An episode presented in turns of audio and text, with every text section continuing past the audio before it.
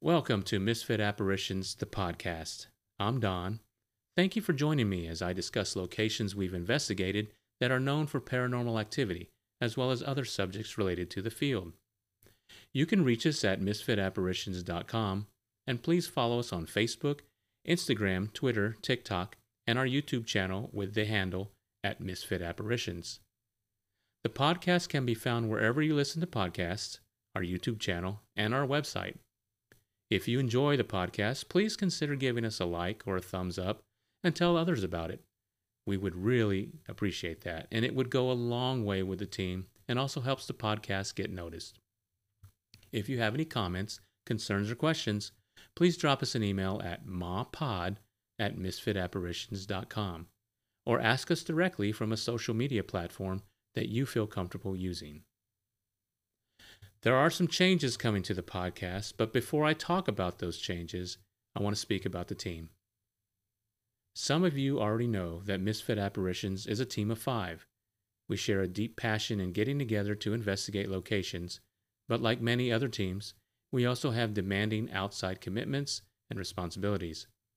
And like other teams, each of us has naturally discovered their defined roles on the team. We are well balanced with our individual strengths and weaknesses, which easily complement each other. We are also fortunate enough to be a member of the Texas chapter of Cold Spotters, an international paranormal collective based out of Canada. For our contribution to the team, Ernest and I work exclusively on evidence review. We fully enjoy it and are expectedly excited when discovering evidence we fail to debunk. The original plan for this episode was to present the findings of our Villisca Axe Murder House investigation. However, a lot has happened to the podcast since then. Shortly after the release of our Malvern Manor sneak peek episode, I began a lengthy illness. During that time, our entire evidence review process slowed to a turtle's pace.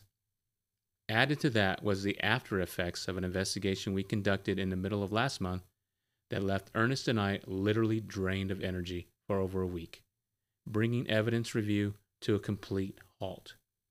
When we worked on the Malvern Manor sneak peek video, we believed it would be a blueprint for releasing further investigation videos via the podcast. Then when I became sick and our Villisca review slowed down, we realized it no longer made sense to apply the podcast's bi-weekly deadlines to a video production. We also discovered we could take that sneak peek blueprint, build upon it, and give our investigation videos a greater production value. We are excited about it and believe you will like the finished product. Additionally, we will also be adding a new occasional feature to the podcast. These will be stories submitted by our listeners, either via email or, if they prefer, a recorded phone interview of their time living in a place where they experience any type of paranormal activity. And finally, to keep the podcast fresh, allow time to create professional-looking investigation videos, and prevent Ernest and I from burning out, effective today, the podcast will move to a seasonal format, with each season starting on the Tuesday after Labor Day and ending on the Tuesday after Memorial Day, meaning there will be four more episodes in this first season we're currently in, which will end with the Tuesday, May thirtieth episode release. Well, that takes care of the podcast announcements. I realize some of you may have been looking forward to our investigation video of the Villisca Axe Murder House, but I believe the setbacks opened our eyes to another way forward for the podcast, while greatly improving the look and feel of our upcoming investigation videos. Please know that we very much appreciate your patience. In this episode, I am going to explore the most common types of hauntings paranormal teams experience during investigations, those being residual, intelligent, poltergeist, and demonic. I'll try to give examples of each from some of the investigations we have been on. Probably the most common haunting is the residual haunting. These are recordings of energy imprinted at or near a location that involved a traumatic event, such as a person's violent death, or a setting that witnessed a buildup of massive amounts of energy, such as a battlefield, or an unfortunate ending to a standoff. This recorded energy is a loop playing continuously sometimes, with the possibility of actually seeing apparitions and or hearing sounds from the event. These recordings are a one-way only type of communication, meaning that you can only see, hear, and sometimes smell the event. It is very similar to watching a film in a theater. Whatever you see cannot interact with you and does not see you. And an example of this is probably going to be our trip to Presidio La Bahia, where Ernest and I heard cannon fire at about one thirty, two o'clock in the morning outside atop a bastion. We thought it was thunder, but after looking at the radar, there wasn't any rain within hundreds of miles. It occurred a couple times, and we did not know what it was until we read journals from other teams that have stayed overnight that indicated they heard cannon fire, and we pretty much determined that's exactly what we heard. Civil War battlefield in Gettysburg is another good example. Soldiers going about their duties from that day. There's a lot of stories out there about that. The intelligent haunting is what many people are familiar with, as it is more often seen on film. Intelligent haunting is named as such because the spirit comes across as being aware of its surroundings and is capable of interacting within their environment and communicating with those living in the physical world.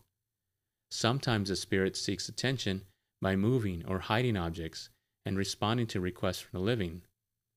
It's not known why these spirits remain where they are, but some theories suggest they stay around because of loved ones or are unaware they have died because their death may have happened suddenly or unexpectedly and therefore have not crossed over. In those cases, a medium may be necessary to assist the spirit in crossing over. Another theory is that the spirit refuses to cross over until unfinished business or a major issue is resolved. A spirit may make its presence known by the living experiencing cold spots or the feeling of being watched.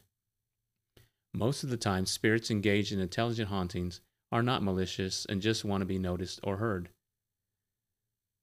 This is the most fascinating haunting for me because it goes against everything I know about what happens to the brain when a person dies, and I am unable to come to terms with understanding how an intelligent haunting spirit is able to consciously make decisions. And I guess examples can be the E V Ps that we collect from a lot of places that we visit, voices telling us to get out, some saying, hey, footsteps, those sort of things that we catch a lot of at just about every lo- location that we've been to. The next type is poltergeist. Poltergeist comes from the German words poltern, meaning to make noise, and geist, meaning ghost. Noisy ghost. These hauntings involve objects being moved, hidden or thrown, unsettling noises, electronics being interfered with, and physical attacks. A poltergeist haunting sometimes affects a person who is under considerable duress and can eventually take its toll on the entire household or paranormal team. Poltergeists can be mischievous or malevolent, the latter capable of being harmful to the living. Most of the time, the haunting begins slowly and gradually intensifies until reaching its peak when the experience can be at its most dangerous. There are times when poltergeists stop abruptly and never repeat again. I don't know if I have an example of that in our investigations. Possibly our last investigation, I was in a location and I had a video camera focused on an object in this location, and I was alone in this location. Ernest was above me in another location, but could see down. It was kind of like a balcony. So as I was using my camera to shoot video, I watched the battery meter go from full to empty, full to empty, full to empty for about forty-five seconds.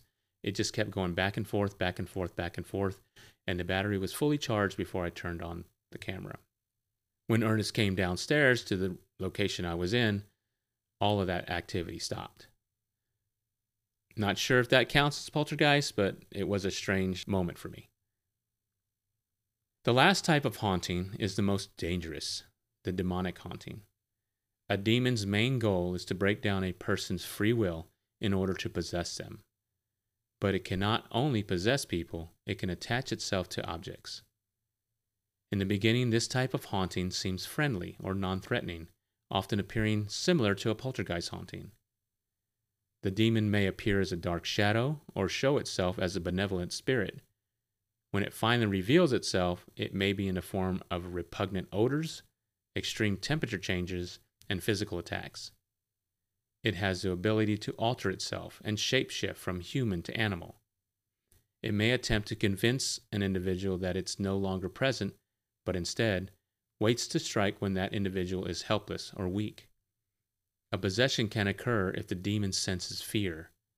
Signs of a possessed individual include the individual speaking in tongues or having gained knowledge in subjects they knew nothing about before. As you might expect, this type of haunting is not easily resolved. It requires an exorcism. The only demonic haunting that we may have experienced was at a location where Ernest had seen green eyes, and it was known that this location had a demonic. That, to my knowledge, is the only one. And in a video that was shot, it's clearly shown that Ernest is looking at something and trying to figure out what it is, which was the green eyes. That will do it for this episode. I know it's a short one, and we appreciate you taking the time to listen. I do have one more announcement.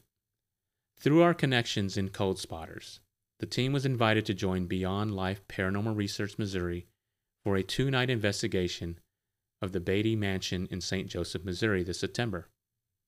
Unfortunately, we had to decline because of unknown probable commitments that time of year.